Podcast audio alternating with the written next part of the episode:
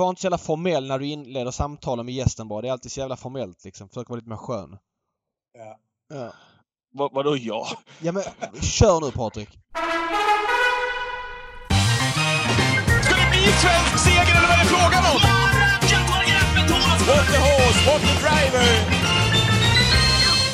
Ja, men den här podden som kommer nu, som rullas ut den här eh, torsdagen, David, det är ju någonting att se fram emot känner jag personligen. Med tanke på den gästen som komma skall om en liten, liten stund. Det här ska bli kul. Nej men så är det ju såklart. Våra största travtränare, mest framgångsrika eh, som vi har, både aktiva och före detta, är ju de som har mest historia att berätta. Och Ludvig Kogin är ju frispråkig som få. Eh, man kan snacka om allt mellan himmel och jord och det är alltid hör, intressant och uppfriskande att höra vad han säger. Sen så som alla andra människor håller man inte med om allt men det är ju alltid... Eh, ja men jag älskar bara att höra snacket och man lär sig väldigt mycket också eh, varje gång. Ja. Så är det. Det här är Gambling Cabins eh, travpodden som ni lyssnar till. Vi är så otroligt tacksamma att ni gör det vecka ut och vecka in. Vad har du på hjärtat den här veckan, David? Något spontant, eller? Ja, vi, det är ju andra på den här veckan. Vi har ju summerat helgen Ja, som har varit så den Mm. kan vi lägga till handlingarna. Det var en V86-omgång igår som var ganska enkel. Ja, den kan man väl Eh, också lägga därhän? Ja, det kan vi göra. Det enda vi kan ta med oss därifrån det är väl att loppen är sjukt ihåliga för dagen. Eh, Jag är har varit tidigare skeptisk till att det går att köra som V86-propositioner ser ut på två banor. Det blir liksom att de Men bästa du landar ju sprids- ofta in att loppen är ihåliga beroende på vad det blir för utdelning, får jag känslan av. Ja men du ser, alltså så här, det jag landar på det är ju att Alltså hur många som kan vinna loppet. I, I många av loppen igår är ju halva fältet är ju stenslagna 500 kvar. Alltså det finns noll chans. Alltså det är ju hästar över hela upploppet. Det är det jag menar med ihåliga lopp. Och det Jäklar blir ju ofta i ja, men följaktligen, eh, följaktligen att utdelningen blir låg liksom. Ja. Och banan Så- var väl vad det var. Uppe på Sundsvall. men där. såklart, Så Det, det det tog händer- väl ut, men jag håller med. De skrittade i mål i en del race. Ja men och det händer ibland och det är inga konstigheter. Vi kan inte säga men det händer ju för ofta. Titta på vardagarna på V64. Eh, ofta på V86 nu det här senaste året. Det har varit väldigt mycket ihåliga lopp. Ett par är för bra och så är det få hästar i många lopp och det här är ett problem. Vi måste få de bra hästarna att mötas oftare. Höj hellre första priset i de loppen Ja. så att det inte blir så utspritt. Men det har vi pratat om tidigare och så vidare. Men! Ja. Eh, ni vet ju alla som håller på med trav har ju så här att man kanske bollar med någon polare ibland liksom så här man vill ja, det är kul. Ja men, ja men vad går du på och vilka idéer du har? Eller har du snackat med någon? Och Ja. eh, Inför gårdagens V86 så skickade jag ett sms till dig. Till mig, ja. Kan, Till mig? Ja, vi, Ja, det gjorde Ja, du. till dig. Och vi kan ju återspegla den här konversationen som du plockar upp din mobil så Vad kan fan du svara... då? Ja men ska du svara på smsen du svarade på så ska vi se Vänta vad då. vi kommer fram till. Jag ska säga det att det här är alltså 19.42 igår. Ja, jag det är alltså scrolla en bit här. 48 minuter tills V86 börjar. Och jag Då är man ju ändå på hugget. Ja, och jag är med om en helt bisarr konversation med dig. Va? Eh, och då ska vi ändå säga det att eh, ja, men man vill ha lite stöttning. Så här i konversationen till så får ju Ja. lyssnarna säga vad de tycker om det här. Och Ja. bli tydligt vad du går på. Ja, ja. Jag skriver så här. Vad går du på ikväll? Den här Grizzly-Odin. Eh, det är fel distans och men tung bana är väl ett plus. Är inte han bara bäst trots spår? Innerspåret sägs vara jobbigt. Ding. Jo, och Ulf Olsson borde ha vettig chans att ta ut volten och komma iväg hyfsat i alla fall. Tror inte han kommer till spets, men han är som en Finlandsfärja ut. Men jag tr- tror inte det spelar någon roll. Ett vill ju köra i spets, ruskigt snabb ut i voltstart. Vet att han inte är snabb, men de andra är inte heller superpigga från början. Borde kunna sitta i ledning efter 300. Då svarar jag. Alltså, kommer han till döden så är det toppchans. Spets är lika med slut. Jag tror ju på chans med tredje spår ett varv. Kladdig bana borde vara ett plus. Eh, hästen är så jävla stark. Jo, men att denna sitter i ledning eller dödens tidigt i loppet står i 1.20 kontra Reckham som du gick på när han hade vingelrisk. Ja, han är mycket stark, men Belfax är ju så jävla speedig ju. Där slutar vår konversation. Eh, vi lämnar in våra system och jag visste ju då att många speltjänster gick emot Krislodin så jag tyckte det var lagom att kunna spika honom på, på ett eller två system som jag gjorde. Eh, och han gick ju inte ett steg framåt och vad det berodde på banan eller så vidare det har inte jag forskat mer i. Men när jag kollar igenom dina system och upptäcker, tänker att Patrik, jag fick lite medhåll från dig i den här konversationen upptäcker att du spikar Belfax och sitter och skriver till mig och pushar mig liksom till att spika Grisloden. Ja men det verkar skitbra och eh, han kan inte torska om han kommer till spets och jag tror han sitter i ledning och så vidare. Och sen spikar du Belfax. Vad fan är det för jävla kamratskap? Helvete liksom? Var- vilken överdrift det där var efter den där sms-konversationen som du precis läste upp. du... Ja, jävlar vad du fick in mig på fel spår där. Du bara liksom elda på liksom så här. Åh, han är inne på Grisloden. Perfekt. Då är han borta efter fyra lopp. Vilken jävla kille alltså. Var, var det så du kände när, när du såg att jag hade spikat Belfax? Jag bara så här scrollade igenom dina system på spel och lekkontoret. Du hade spikat Belfax på allt. Men vad fan skriver han inte det för när jag frågar om, Nej. om Grisloden? Det är inte så att jag Ja, lyssnar på dig till 100% utan man vill bara ta in influenser. Men du, Ja, då kan du fattar. säga, som, säga vad du tror i så fall. Säg nej, jag tror inte på Grisloden. Jag tror på Belfax. Ja, så hade det varit jag, lugnt. jag, jag, jag avslutar ju sms-konversationen med att skriva Men Belfax är ju så jävla speedig. ju." Jo, jo, absolut. Men... Okej, ja, men jag, jag hör vad du säger. Så här är det. Ja. Eh, jag vet eh, när vi satt och smsade där, det där jag, när man sitter och gör spel och lekkontorer framförallt, som vi gör, där man kan köpa våra andelar varje onsdag och varje lördag framförallt. Så sitter man där och så har man byggt ett system och en grund, och sen hamnar jag ofta i det läget då man försöker ju maxa då systemen såklart, precis som du gör, mot, mot pengarna då som man får göra systemen för. Eh, du måste ta bort några hästar, du får lägga till något annat lopp för att liksom komma så nära beloppet som möjligt, för att göra ett så bra system som möjligt också, få ut så mycket potential av det som möjligt. Ehm, jag hade tre hästar där. Pydin, Belfax, Grislodin, eh, Grislodin. Jag hade tre hästar i sista som du såg också. ehm, på, på systemet. Och till slut är jag tvungen att spika i något av dem och behålla tre hästar i något av loppen. Och då blev det Milligan School, det blev eh, eh, Missile Hill och Lucifer Lane som jag behöll då i sista. Och så var jag tvungen att spika i det där loppet och det föll på Belfax, han var mindre spelad. Eh, jag lämnade väl in 20 över eller något sånt där, än vad Grislodin var. Så att därav, jag ber om ursäkt för det, men det var liksom inte så här att jag hade superfeeling och tänkte att jag skulle spika Belfax sen listorna kom ut för sex dagar sedan.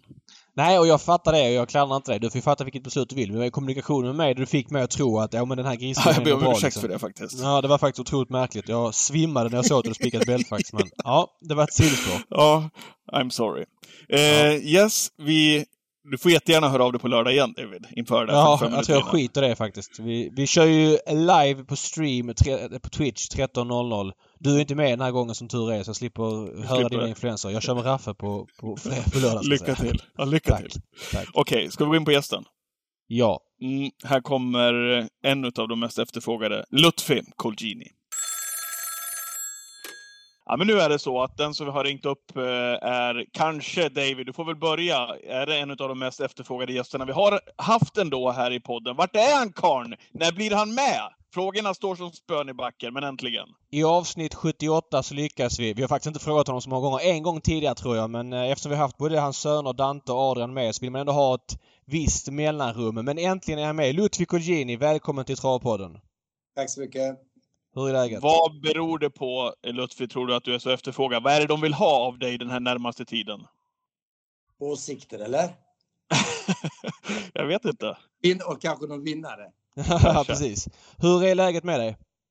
Ja, men det är kanonbra. Jag kom in här för en liten stund sedan och, hoppade i duschen. Jag har, stått, jag har suttit ute i kylan och regnet och kört hela dagen. Ja, den har varit sjuk ett par, tre dagar nu så jag har fått ersätta och ta över hans duder. Vad, Eh, eh, vilka hästar tänkte- kör du normalt sett när Adrian liksom är så att säga inte sjuk? Kör jag tvååringar bara. Okej. Har jag både lite face och, och äh, en, äh, Achilles och ja, lite sådana fina. Och Hepburn har jag kört. Var det sista jobbet med Hepburn? Jag har kört de sista jobben både Achilles, Afrodite och Hepburn. Okej, ja, vi kommer att mer, prata mer V75 hästar senare. Är, är det en balans du är nöjd med på gården? För att vi, Adrian styr verksamheten, det har du pratat om många gånger så det ska vi inte gå in på. Men eh, är det lagom att du kör tvååringarna? Tycker du det känns fair liksom? Ja, men det är det jag ska hålla på med så, så länge jag orkar och, och, och hålla igång. Så är det tvååringarna. Jag ska inte hålla på med, det. För de äldre. Har ju jag det tagit över så länge. Men tanken är ju att jag ska bygga på, hjälpa till att bygga på underifrån till Adrian så att han får eh, liksom eh, välutvecklade tvååringar. Och det, och, det, och det har funkat väldigt bra hittills. Eh, är du nöjd med stallets siffror i år? Ni slår förra årets siffror typ nu. Ni ligger på samma men på typ mer än 100 färre starter. Nej, men jag tycker Adrian gör det fantastiskt bra hela tiden. Han har ju väldigt lite hästar i träning. Han har samma siffror som de som har 130-140 hästar i träning. Medan han sitter med 50 eller 60 eller något sånt. Så jag tycker han gör det fantastiskt bra faktiskt.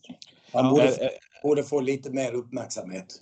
Är det, är det svårt Lutfi med dina framgångar som du har haft, liksom att, att låta Adrian köra sitt eget race? Om du förstår vad jag menar med både som förälder men också med den erfarenhet du har. När det, gäller, när det kommer till träningsbiten och det här. Nu hör jag att du säger att du håller på med tvååringarna, men jag kan ju tänka mig att du har god insyn även i tävlingsverksamheten. Nej, men han eh, ringer ju gärna och diskuterar med mig, Adrian. Om eh, han vill förändra ditten och datten. Och vad tror du om det? Ja men vad fan prova. Ja, ja, det finns ingen tränare som har provat så många olika träningskoncept som jag har gjort. Jag till och med byggde en bäck en gång vi skulle träna hästarna i. Så att, eh, det är bara att prova. Prova sig fram. är det sant? Det är sant. Det är sant. Du, fan vad sjukt. Jag ser nu 43 hästar på listan. Adrian bara. Har det minskat på slutet eller är det några som har åkt ut? Eller vad är anledningen till det? Nej, alltså han, eh, han har ju inte fått in några nya hästar i träning under hela året samtidigt som det, det går ut hästar som um, vi tycker har gjort sitt, kanske, sitt bästa. Så vi, vi har ju sålt en del på, på Travera och lite sådär. Så, nu gick ju Rajers sönder, nu går han i pension och sådär. Så att, uh, nej, det är helt otroliga siffror han har med det lilla materialet han har. Så. Men hur många har ni plats för? Eh, om du fick välja vad vore ett idealiskt antal? Nej, jag, jag, det, det får han själv bestämma. Det, det man kan säga det är att eh, han, eh, han borde fått eh, mycket mer uppmärksamhet än vad han får med de siffror som han har. Han har ju topp tvååringar, han har topp treåringar, han har en eh, häst som hävdar sig mot vem som helst i gulddivisionen på ett litet material. Jag tycker Mm. eh, han borde fått lite mer uppmärksamhet. Men det, det är svårt. Det är svårt. De hamnar uppe i Norrland numera, hästarna. Jaha. Alltså, Men det- det- det ser vänta, vänta, vänta, Ja. Hur, vad menar du med det? Att de hamnar i Norrland? Är det f- fler tränare som tar för sig där eller vad, hur menar du? Ja, ja, det är det ju. Det, är det, ju. det har ju dykt upp ett par eh, riktiga bra ämnen där uppe som, som har framtiden för sig. Och de, då flyttar de gärna uppåt istället för neråt. Men det är som Vilka- det är. Vilka tänker du på då? Nej, det behöver inte jag droppa några namn. Det vet, Nej. det vet de väl själva. Vilka Ja, som ja, är nej. Absolut. Nej, ja, absolut. Jag bara om det var något speciellt du tänkte på liksom. Men eh, jag hör vad du säger. Men där har du väl varit rätt tydlig med tidigare Ludde, att där uppe så är inte konkurrensen lika, lika hård heller. Och det finns ungefär ja, men, eh, ja, bra pengar att köra om där också, eller? Ja, de har ju samma pengar att köra om eh, på, på de banorna där uppe som vi har på Jägersro. Så det är liksom ingen... Och har de där uppe eller här nere, det är, det är skitsamma egentligen. För det är samma pengar där uppe men billigare konkurrens. Definitivt billigare konkurrens. Ja, på toppen ja, men inte på bredden för att eh, jag menar, du vet ju det här bättre kanske än någon annan. Jägersro genomgår just nu, tycker jag, ett, ett stålbad av bredden på sporten. Det är väldigt få hästar anmälda i väldigt många lopp. Ja, men det, är ju, det beror ju på att för det första har vi minskat antal hästar i träning. År efter år på Jägersro. Det har minskat liksom med 10 procent eh, de senaste åren, varje år. Så vi har mindre hästar i träning. För det andra så har vi fortfarande skitpengar att köra om. Då åker de hellre till en annan mindre bana och kör, kör de mindre ba- eh, pengar istället för att komma hit till Jägersro och möter fyra, fem, sex topptränare. Det säger sig självt, det är helt logiskt.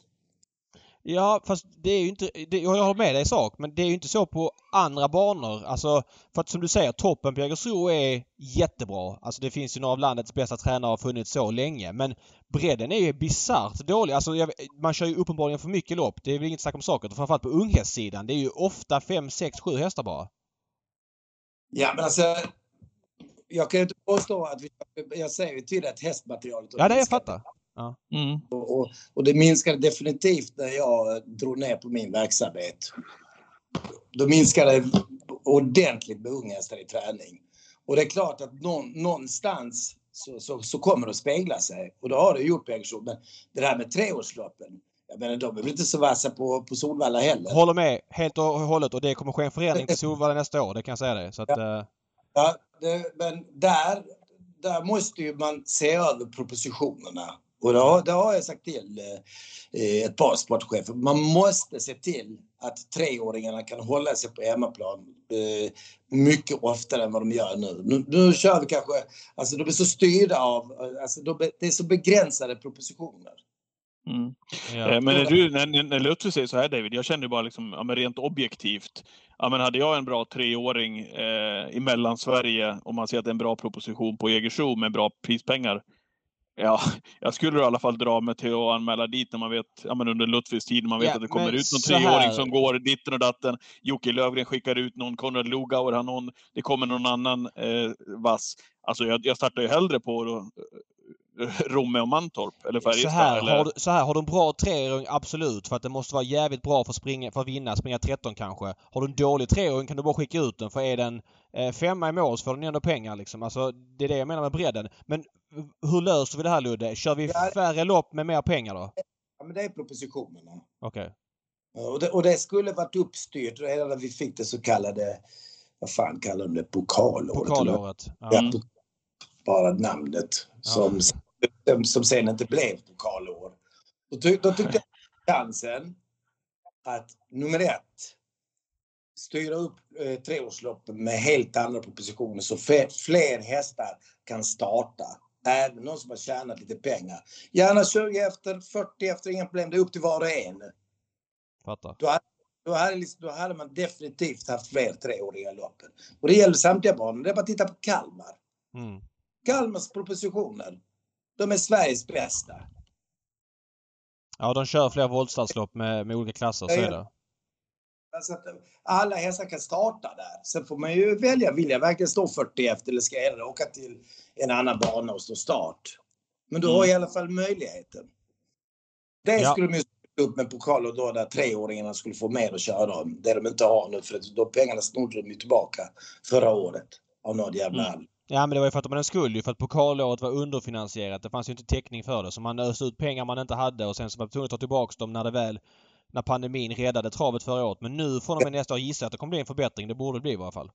Ja, det måste ske en förbättring. Det måste ske en förbättring. Det är, det är bara så det finns mindre och mindre unga hästar i stallarna nu. Mm. Du, en annan fråga där. Vi hade ju Kent Olander med här för några veckor sedan och pratade Nya Jägersro. Eh, det snackas om eh, 1400 meters bana med lite höjdskillnad och så vidare. Eh, jag gissar att du har brunnit mycket för det här med långa upplopp och att starka hästar ska gynnas. Det som man vill se inom travet. Hur involverad är du i bygget av Nya Jägersro? Noll och ingenting. Jag var med, jag var med och, och hjälpte till att driva igenom allt det här med, att- med att sälja mark och jag var med och, och fick med Malmö kommun med på båten genom Nisse Yngvesson som tyvärr gick bort för ett par veckor sedan. Som har varit Malmös stora man en gång i tiden som fortfarande hade stor respekt inom kommunen. Han hjälpte oss. Jag kontaktade honom så han hjälpte oss. Och sen efter att det, allt har liksom fallit på plats så har jag överhuvudtaget inte engagerat mig. Men Adrian är med i en arbetsgrupp där. Okej. Vad, vad, vad tror du att det här betyder för Lutfi, eh, för, för Jägersro och travet nere i Sydsverige? Du har ju varit med länge. Jag menar, det här, vi gjorde väl första intervjun med, med dig och ledningen på, på Jägersro, för jag vet inte när, men otroligt länge sedan när man pratade om att göra om banan och allt det där. Vad tror du att det betyder? Jag tror det kommer betyda otroligt mycket för, för svensk travsport överhuvudtaget att vi får en, en utslagsgivande bana där spåren inte har så stor betydelse längre. Och eh, det kan betyda hur mycket, för, hur mycket som helst för V75 till exempel och, och V86. Och, alltså, det kommer bli helt andra lopp, det är jag övertygad om. Mm. Ja det hoppas vi. Alltså det här med spårens betydelse inom travet det är ju nästan bisarrt att man inf- infinner sig i det. Alltså läser du en tipsintervju vilken som helst så ägnas ju 30% av intervjuerna det är ju att gnälla på spåren. Alltså det är Ja, väl det, totalt Ja. orimligt att det är så. Ja, det är helt orimligt, precis som du säger. Alltså, det är nog den enda sporten i hela världen där spåren är så avgörande. Och så ska du åka till Stockholm för spår 12. Det är 120 mil fram och tillbaka utan, eh, utan någon reseersättning överhuvudtaget eller resebidrag som vi hade tidigare. De tog de ju också bort. Jo fast de pengarna kör man om, är inte det bättre? Nej, det, det, det där är en sanning med modifikation. Så mycket har inte prispengarna ökat så att man ersätter eh, alla resekostnader som har tillkommit med, med, med förseningen av V75, senareläggning av V75. Alltså, Så det där, det, det köper jag inte alls.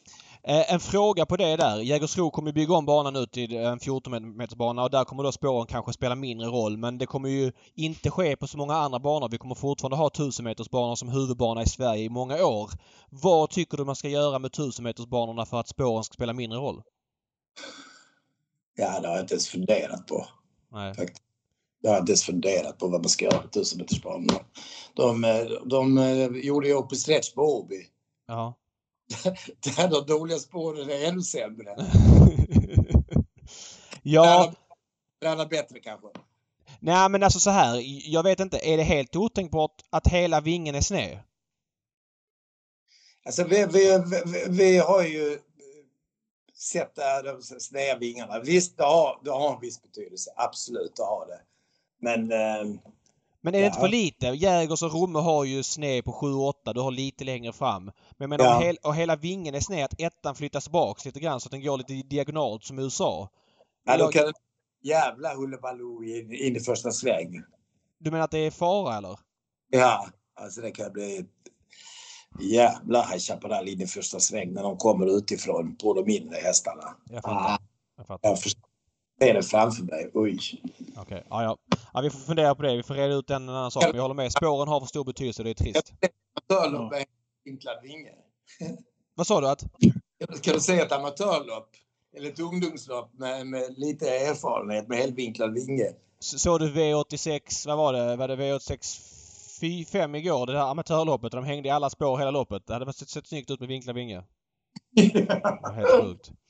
Du, en annan fråga. Vi hoppar lite mellan ämnen här. Eh, du hade ju för, eh, ska vi säga för 10-12 år sedan eh, Sveriges absolut hetaste unghästar som sen gick vidare och blev avelshingstar. Du var väldigt unik där. Du har ju producerat fler avelshingstar än någon annan. Och det var ju i ett vägskäl du stod i när du hade både Jokeface och Raya Mirchi som du fick fram. Och som jag förstod det så ägde hela er familj Jokeface men ni ägde bara en del av Raya Mirchi. Eh, känslan man fick det var att ni satsade där och då mer på Jokeface. Eh, jag vet inte om vi har resultatet eller facit ännu men Raya Mirchi kanske blev den lite mer framgångsrika av dem. Eh, är det rätt eller fel? Ja, du har helt rätt. Eh, jag satsade i första året på, på Raja och sen eh, Zanzibar och då hade jag faktiskt ytterst mediokra avelston. Så Raja fick liksom aldrig chansen. Men jag tyckte liksom, ja men nu har jag gett en chans med mina ston och det var, de var verkligen mediokra måste jag säga. Mm. Men sen fick Joke eh, Face chansen längre tid än vad Raja fick. Och eh, då har jag ju fått äta upp mer än en gång av Dante. Jaså, berätta. Ja, han är skällt så in i helvete med hur jag kunde göra en sån tavla. Alltså, hur jag kunde satsa som jag gjorde på York när Raja, det är han som har avelshingsten. Men, eh, ja, men det är så, man gör ju sina, man gör, man gör ju sina vägval eh, inom aveln och, och ibland så slår det fel alltså. Och det gjorde det faktiskt även. Man ska inte skälla på, på York som avelshingst. Han, han har lämnat faktiskt den där U-årgången, de som är fem nu. Mm. Upstate som startade i gulddivisionen på lördag och Upset som, eh, som har tjänat 2,6 miljoner. Ubiquarian som är nästan uppe i 2 miljoner. Ultion som är nästan uppe i 2 miljoner. Jag, jag menar... Ja, men det, det, det, det är ett gäng miljonärer ändå. Ja, eh, Rushmore, Face också. Ja, precis. Och Rushmore, ja. Och, mm. så, han lämnar ju topptokiga märrar alltså. Men, men vad är anledningen till att du valde Joke där och då? Ja, men alltså, jag tyckte Joke hade tekniken, styrkan. Sen kunde man sätta lite, frå eh, lite frågetecken kring hans modersfamilj. Att den kanske inte var tillräckligt stark. Eh, och eh, sen att han kanske hade lite, lite för mycket temperament för att man skulle avla. Men samtidigt så tyckte jag att det var en otroligt klok och intelligent häst. Men kanske han hade lite för mycket temperament och det, det och då hade han ju lite grann för Vikingen. Alltså han lämnade ju knäppa märrar, precis som Vikingen gjorde. Han lämnade några fantastiska ston med några som fan, var knappt körbara. Okay. Så, det, är, det är svår balansgång det där med avel. Oh ja, oh ja, det finns inget facit. Det är det som är det roliga med det ju. Att liksom, du kan inte bara... Hade alla gjort samma sak så hade... Alltså hade en hingst varit outstanding eller en korsning så hade alla gått på den ju. Men det finns ju liksom yeah. inget riktigt facit. Jag menar även eh, avelshingstar som Copiad eller titta Steinlager efter Good as Gold vann Elitloppet. Men fan hur lätt är det liksom? Nej, nej. Det är, det är liksom, men, men om jag får backa filmen. Ja. Där hade jag gått all in på, på, på Raja istället. Då hade det nog sett annorlunda ut i, i vårt fall. Eh, för att det finns en sak som är otroligt intressant med Ramirez. Jag tycker att han är en grym avelshingst. Jag tycker att det är löpärliga, de är tidiga, de är tåliga. Det är både eh, vallacker och ston. Men jag kollar, alltså detta är några månader sedan jag satt och bara random kollade, så tittar jag bland de hundra eh, rikaste avkommorna efter Ramirci. Då var det två, alltså det är helt sjukt, två som var hingstar. Nu har det tillkommit en till i Achilles fes. Nu är det tre som är hingstar. Nej, nej. Fel, fel. Achilles har vi bytt ena till sticken på så han är fortfarande hingst. Ja exakt, han, exakt. Han, har, han har tillkommit. Så nu är det tre av de hundra som är hingstar. Ja, Det, ja. det är alltså Storro Macmillan, eh, det är um, eh, Tudor Kronos och Achilles Face. Det är de tre som är bland de hundra ri, eh, vinstrikaste avkommorna som är hingstar. Alltså har du tänkt på det själv eller har du slagits av det? Varför det är så? Vet du varför? Eh, Jag ska väl tillägga att hade Hans Adielsson Ja, den så hade alla varit vallacker. okej, okej. Det är svårt att avla sen i fortsättningen på dem då. Och det är någonting som jag gett Hans eh, jävligt rätt i. Alltså de flesta, de flesta hingstar.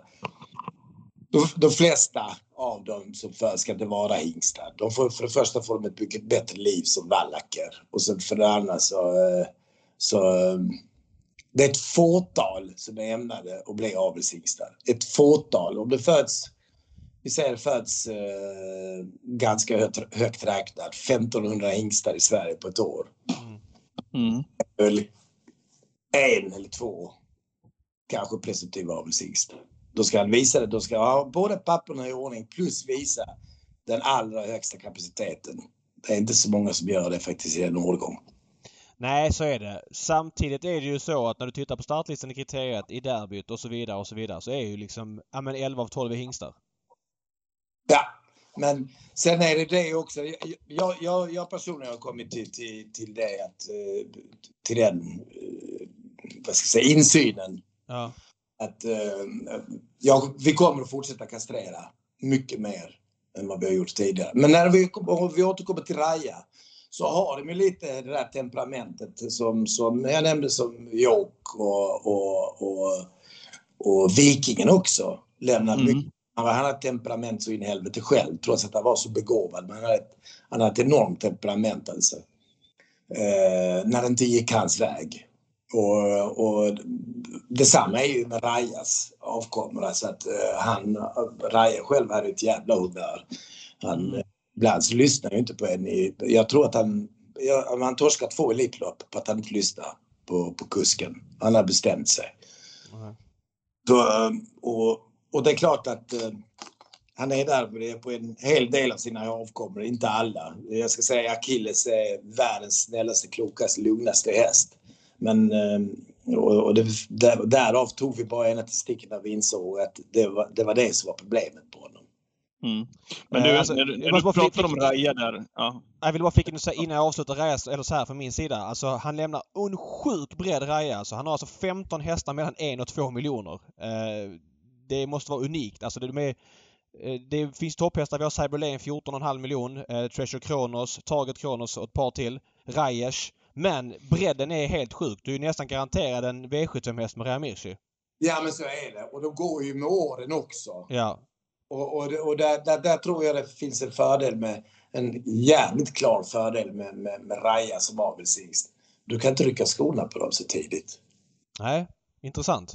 Mm, och, där, och det betyder ju liksom, det betyder jag kunde inte rycka skorna på Raja för han var sex år tror jag. Mm. Mm. Sex år, jag tror jag var sex när jag ryckte dem första gången i SM. Då när jag lämnade Bastian K med nio längder. Så, Ja, eh, det, det, finns ju exempel på hästar som, alltså titta Born Unicorn som har vilket år han har haft. Eh, titta på Spickleback Face som nu får en ny vår hos Wäjersten. Alltså det finns många som har varit, jag ska inte säga halvslut, men som man har trott att ja men okej, de har tjänat sina pengar men de fortsätter liksom utvecklas. Det finns ja men, ja, men fler år i dem.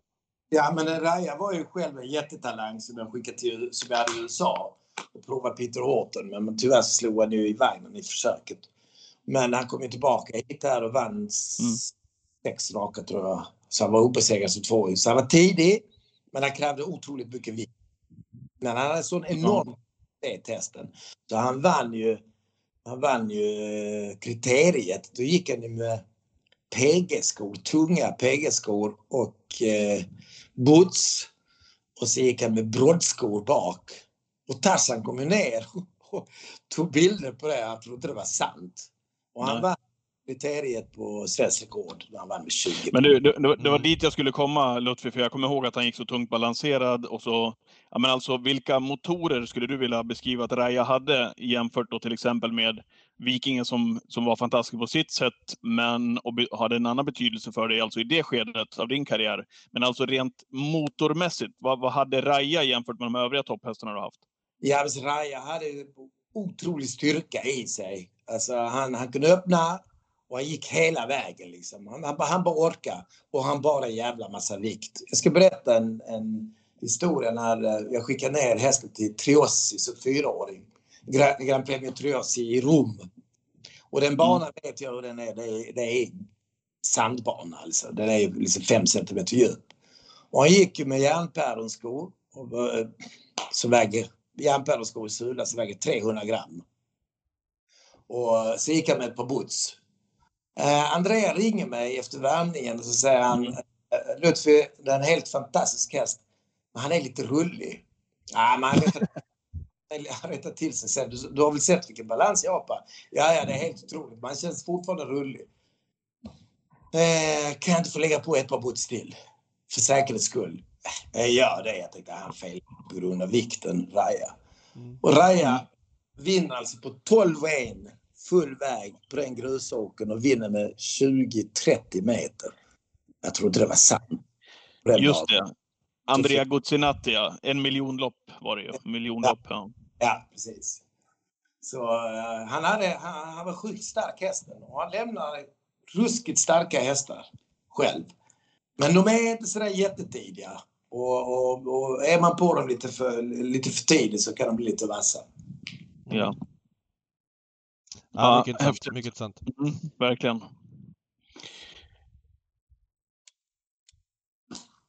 Patrik, du skrev till mig. Jag tar nästa fråga så därför tystnar jag. Jag vet inte. Ska du... Eller somnar du eller vad hände? Nej, sorry. Jag satt och eh, googlade på Raja Mirches hästar här. Eh, nej, det var den jag hade om, om motorerna där med, med, med Raja Mirche. Men om, om du tar Vikingen där i paritet just som tävlingshäst, eh, Lutfi, vad säger du då? Men Vikingarna han, han ju liksom inte visa allt, eh, allt som han hade inombords. Och han visar, han visar knappt det han, hade, det han visar, det ni såg här i Sverige och Vikingen, det var egentligen ingenting mot vad som fanns i honom. Men jag hade ju bekymmer med hästen. Alltså, vi hade bekymmer. Både, både när det gällde halsen och eh, en lös benbit som satt som ett rakblad i, väldigt nära brösken på honom. Så att, eh, han kunde ju, det var därför vi avslutade så tidigt. Men eh, han, är, han är fortfarande en, och kommer alltid att vara den största, absolut största begåvningen som, som jag sitter bakom och kommer att sitta bakom. Men jag har insett att jag aldrig kommer i närheten av en sån häst igen. Det intressanta är Okej. när någon säger eh, eh, ni fattar inte hur bra man, han var hästen. Det har man ju hört om eh, ja, men hundratals hästar kommer höra om hundratals till och så är det ju ofta att man känner jo jo vi vet och så vidare. Men eh, du har ju ett unikt facit i att han som avelshingst är den i särklass bästa som har varit i Sverige sista, ja någonsin kanske, jag vet inte.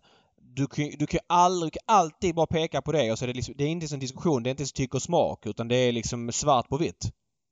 Exakt så. Det var jävligt klokt sagt det där David. Ja, Alltså- tur, tur ibland.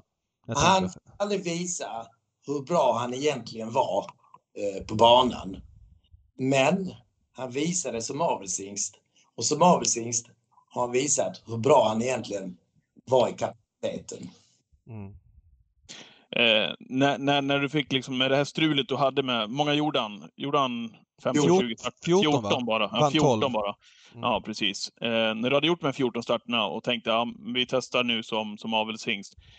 Med handen på hjärtat, vad kände du där och då? Vad trodde du om hans framtid som avelshingst?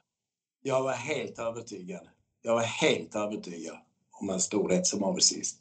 Och det var det första jag sa när de sa "Ja, vad, vad, hur, hur blir det nu då med Vikingen och så, så vad, vad, vad kommer du göra av pengarna som han kommer inbringa som avelshingst? Jag ska köpa hans avkommor för varenda krona. Men det är lite Ja. sjukt det där för att första kullen... Eh, hur var det? Han var stor på Erikssund var först? Han stod på Eriksund och, och de, de första, de, de bästa märrarna, antingen kastade de eller så dog deras föl. Det var helt... Nej, var det så? Ja, ja visst. Så. Ja men för, för, att det var så här, första kullen var ju, Titanic var ju första kullen, han tjänade nästan 10 miljoner. Så var King Cobra, ni vet den som Juri Toja köpte billigt och sen var hos... Just det, eh, det var hos, det. hos Ludde tror jag, ett tag hos Veijo också. Den tjänade två och en halv. Men sen Nej. var... Jag körde in pengarna men så körde Juri sönder han själv i vinterträningen i Paris. Det så var var det. coolt. Så var det. Men sen var det ju väldigt många S Sundhästar som inte tog ett steg. Alltså det var jättemånga som var svaga. Däremot T Sundkullen, de som kom efter med Triton, Talang och Turbo, det gick jättebra. Vad hände Ja. där? Ja. Eh, Triton hade ju vi, hade ju vi och det Ja. var fan häst alltså. Men, eh, men men han hade ju också lite mediokra ston. Eh, eh, Bengt Larsson. Det var ju liksom lite, lite halvgamla stammar och så. Så, att, Viking fick aldrig någon bra chans här i Sverige egentligen i början. Utan den, den, eh, och sen efter två år så jag tror jag flyttade han tredje året. För då, det, andra året så sackade det lite så hade vi problem att fylla boken. Sen blev jag förbannad och flyttade till Italien. För där visste jag, där kommer han få sin upprättelse. För här i Mm. Sverige har de bara sett två lopp av honom. Liksom, de vet inte tillräckligt om honom. Så jag blev förbannad och flyttade honom till Italien. Och eh, där fick han upprättelse. Där betäckte han eh, mycket, mycket större antal ston. Och där kom ju avkomman också. Alltså Så han är, är nio miljonärer i sin andra kull i Sverige. Triton Sund, Pharma Kurit, Order by Fax, Face the Evil, Turbo Sund, Talang Sund, Face Forever, Viking SS, Teddy Bear och Taru Sund. Fy fan. Nej, inte Taru Sund. Vi, eh, Teddy Bear var sista. Fy fan Ja. vilket facit alltså. Ja, det är helt sjukt. Ja. En sjuk avelsingst. Ja. Sen, sen fick han nu, eh, när vi lyckades köpa loss honom och ta honom till Sverige, så fick han ju jättebra chanser av eh, Margareta. Och jag hade ju inga, jag hade inga bra ston själv eh, till honom. För jag hade bara mediokra ston. Och Margareta påminner mig faktiskt i ett möte, eller ett möte vi hade då när affären var klar att Ludde, jag har kollat dina storstammar och det var inte mycket att hurra om. Jag vet. Jag har inte många jag kan komma med. Men du, Bell Power, hade inte du den eller var det några italienare där som... Nej, Bellpower köpte jag själv. Ja, för det vart ju bra. Mm, det vart ju bra. Jag köpte Bellpower. Eh, alltså jag stred mycket till jag fick köpa henne. Mm. Han, och, han, och när han skulle sälja begärde han ditten och datten och allt skit. Men till, slut, till slut så lyckades jag få till stånd affären. Och, så jag skickade in eh, Bell Power eh, till eh, Kronosbolaget. Eller inte Kronosbolaget. Utan Reading hette det väl? Cape Breeding. Ja. Som vi hade gemensamt, jag, Göran Falk och Johan Diden och Antonio. Och så skickade jag in eh, Tretja Kramer som jag hade köpt av Diden. Skickade jag också in där. Som lämnade Galan Kronos. Mm. Skickade in eh, Dame Lavec Mm. till Kronos, eller till K-Breeding. Och så skickade jag in Sweet Sound som sedermera la Glenn Kronos. Glenn Kronos, ja. Mm. Mm. Ja, det Men var- alltså, det här är ju så häftigt, för då vi pratar om Bell Power här då, som har lämnat eh, Going Kronos och Lantern Kronos och, och ett, eh, som är så otroligt, var sådana otroliga tävlingshästar. För, så är det kul liksom att nörda ner sig i avel. Så har hon ju lämnat eh, många utöver Lantern Kronos och Going Kronos också. De har inte kommit upp i en halv miljon. Och då, vi pratar en, två, tre, fyra, fem, sex, sju, åtta, nio, tio, elva, tolv avkommer efter Bell Power eh, undan Bell Power sen. Vad är det liksom, man fattar ingenting när man ser de här resultaten. Lenten Kronos, Going Kronos 10 miljoner, 7 miljoner. Och sen där bakom liksom, så blir det ingenting. Vad, vad har du för förklaring? Vad, vad tror man? Nej, jag vet att det är så. Eh, Det blev man klok på tidigt att eh, Mats Lill fungerar inte på Vikingen. Och hon fick gå till Mats Lill gång på gång. Och, Mm. eh, och det var ett misstag. Eh, Jag trodde ju själv att eh, gå tätt med 3 plus 3 på America Winner det kunde bli hur bra som helst. Och så blev det hur dåligt som helst. Och det fick ju... Det gick ut över eh, över inte, inte Bell Power, äh, inte, det gick ut över vår avel överhuvudtaget. Och Bell Power visade tidigt att Muscle Hill passar inte på just henne. Nej. För jag det första som heter Top Kronos. Top Kronos, ja. Mm. Totalt oduglig individ faktiskt. Så, Vad hemskt att säga, tjäna 10 lax. nej, nej, han, han gick ju som, han gick ju som, eh, han går ju som promenadhäst fortfarande någonstans. Han har det bra. Men Ja. han, nej, det gick inte. Och då förstår jag att den här kombinationen funkar inte alltså. Nej. Alltså vi måste bara avsluta här. Vikingens... Jo. eh, Till exempel Moonlight Kronos hon var ju bra i aveln väl? och, och Muscle Hill.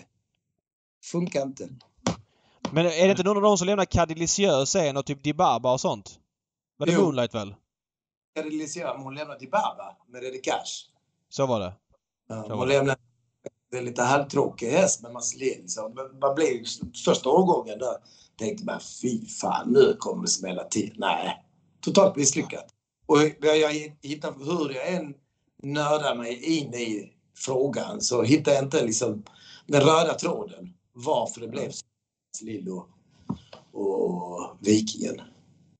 Mm. Vikingens eh, betydelse för svensk travsport. Alltså vi har ju två Prix d'Amérique-vinnare födda i Sverige på 10-talet i Sverige. Den ena är efter Vikingen. Det är Mahadadia som vann 2014 och Real Express som vann 2018 väl som har Vikingen som morfar. Så det, det, man kan inte underskatta hans betydelse i alla fall.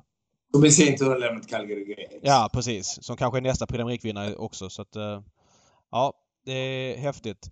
Eh, Ja, jag det tänkte, tänkte vi skulle byta ämne lite grann. Eh, vi hade ju Roger Wahlman här som, som gäst i podden för några veckor sedan och han eh, eh, var väldigt frispråkig med att han tyckte att eh, många tränare, främst från utlandet men även lite i Sverige, att det var väldigt mycket onormala prestationer och han hade någon syn på att SD lite grann blunda för det här och accepterade faktumet att eh, ja, men de här tränarna kunde komma hit och, och var väldigt, har väldigt bra hästar. Han nämnde ingen vid namn. Men det har pyrt lite i leden efter det här, efter den här intervjun och det har varit eh, bland annat Trotto Sport har skrivit lite grann där de har hängt ut en tränare bland annat och så vidare. Vad är din syn på hela den här gurkan? Du behöver inte nämna några namn men känner du samma sak? Nej, det, det, det som är... Nej, nej. Det, det som jag är frustrerad över är att jag läste i Bengt Adielssons krönika för ett tag sedan i Expressen att vi har inte en milkshake-maskin, det som kontrollapparat som fungerar i svensk travsport idag. Och eh, då blev man ju frustrerad alltså i, en- i, en- sport där vi liksom, alla ska tävla på lika villkor, där vi omsätter, ja vad omsätter vi om året nu, 13 miljarder, något sånt Mm. att eh, sporten inte kan ta liksom eh, ha en, en, en maskin som fungerar. En, en provapparat som, som fungerar. Eh, nej, vi har ingen i svensk transport, sa de. Och sen eh, nu bara för ja, häromdagen så läste jag i om eh, den ansvarige i svensk transport som tyckte att nej, de hade alla resurser de, de, de, de behövde eh, för, för, för, att, för, för att kontrollera eh, ditten och datten. De hade alla resurser. Då kan man ju undra var, varför har vi då inte en sån simpel grej? Man vet ju att i Frankrike där har de ju massor av sådana apparater som fungerar överallt. Och nej, jag tycker det är, det är för jävla dåligt. Men Och- mot men- det där med oanade prestationer och sånt. Ja, det, är- ja, det är klart. Det är klart. Eh, Jag kan väl säga så här. Det är klart att man undrar ju själv vissa, vissa gånger. Men när man sitter och funderar. Så jag har haft hästar som har gjort, till och med för mig, som har varit med så många år, helt sjuka prestationer. Där man tänkt, vad fan, är det någon som har dopat honom eller? Med musiken till exempel i Kungapokalskval, när han sänkte eh, pojke Kronos och bara gick och gick och gick. Och eh, eh, eh, sen när han vann eh, derbyt, bägge derbyna och framförallt försöket i derbyt, han öppnade 10,5 första tusen över 2,6. Det fanns liksom inte. Nej. Och då tänkte man, men, men det var, det var liksom en, eh, det var ju, han la ju sin, han höjde sin nivå hela tiden musiken. Men nej, då undrar man ju själv, hur fan, är detta för prestationer jag gör? Det är sjukt. Men till det andra, ja det är klart att man undrar ju själv över vissa prestationer som vissa hästar, vissa hästar gör. Och, men alltså det, det, det går inte att gå runt och hålla på och anklaga folk och hit och dit och, och känna frustration. Det, det är sportens det är, det är sportens bekymmer. Det är deras huvudbry. De ska se till att vi känner oss trygga. Och, eh, jag såg väl att de satte väl dit 12-13 tränare i, i Frankrike nu bara för, bara för en månad sedan. Och där fanns fan en kobolt fortfarande. Mm. Ja, detta samtidigt som eh, Fabrice Loire som vi vet har åkt dit för kobolt. Eh, mest troligt aldrig mer kommer att starta en häst varken i Norge eller Sverige. Helt plötsligt är Vincennes hetaste tränare så här början på vintermeetinget och du har ju tävlat mycket mot honom och, och, och ser han komma tillbaks och få de här framgångarna. Hur, hur känns det? Alltså för, det, för, för det första så har ni en jävla fin anläggning så jag förstår inte varför, varför han behövde hålla på med det där skitet och han hade bra hästar också. Eh, men, för, men för det andra, han har ju faktiskt åkt dit för doping. Och i Sverige ska han vara borta så länge han är tränare. Han ska aldrig mer få starta en häst här i Sverige, tycker jag. Eh, men i Frankrike, de har en helt annan syn på det. Alltså utomlands. Eh, I, i Frank, framförallt i Frankrike. Ja, även Italien också, jag vet inte riktigt. Men i Frankrike har jag sett att de får ju så jävla låga straff för att åka dit för doping. Så de tycker väl i Frankrike att han har tjänat sitt straff. Han har varit borta två, tre år eller fyra, eller vad är det? Ja, lite mer. Han har ju gått under François Biards flagg sista åren här så att jag vet inte hur mycket han varit borta egentligen. Han, han tränar ju Prix d'Amérique-trean, eh, vad heter den, G-hästen som, som var trea förra året. Jag kommer inte på vad han heter nu men det var ju under den flaggen men nu har han tagit över regin själv så att uh, Guy heter han. Uh, så att ja, jag, jag, vet inte, det känns bara fishy men för jag kan säga vad jag tycker alltså att att se honom, jag kommer ihåg han hade ju Unmäktig Pré där i Elitloppet när, när Nuncio tvingades gå utvändigt om honom. Nu lyckas ju Nuncio plocka ner honom och han hade något, några helt orimliga värden. Nu var det rent tur att Nuncio var så bra den dagen. Tänk om Nuncio hade varit heroisk och inte plockat ner honom och vi hade fått en sån här eh, fuskarvinnare i Elitloppet. Ytterligare en till då utöver Jagde Beloué som var felaktigt medicinerad. Uh, nej, jag vet inte. Jag, jag, jag, tror att många i Sverige är väldigt eniga om att man inte vill se honom här. Uh, och sen vad de gör i Frankrike, det är upp till dem. Vi kan inte lägga oss i det. Och det är som du säger, de har en mycket mildare syn på det där nere uppenbarligen eftersom han... Jag tror att hans straff var lite längre med att de kortade mitt i allting så att ja... Eh, Nej, lite, ja. vi kan acceptera att det är liksom olika kulturer. Och, och, så, så är det i Frankrike. De får inte sådär jätte, men, jättelånga straff och, och inte jättestora böter heller som vi får här i Sverige. Jag tycker vi ska, vi ska försöka hålla rent hus här hemma. Det är liksom, det är prio nummer ett. Vi ska inte bry oss så mycket för vad som händer eh, i Frankrike, eller Italien eller USA eller Nej. de länderna. Vi ska, vi ska hålla rent här hemma. Det är oerhört viktigt för att hela sporten faller. Alltså hela, hela idén faller om vi har massa dopare inom sporten. Alltså. Det, är helt iskallt. Helt iskallt. Jag, jag förstår ju att Roger Wahlman till exempel säger att Ester vill inte ta dem. Eh, jag förstår att han känner så. Eh, för att det, det kan mycket väl vara så som Roger säger. Men eh, jag, jag, tror, jag personligen tror jag inte det. Jag tror nog att de bara, om det nu finns fuskare så, så, så kommer de helt enkelt inte åt dem. De ligger steget före. Mm. Ja. Så får man glömma en sak.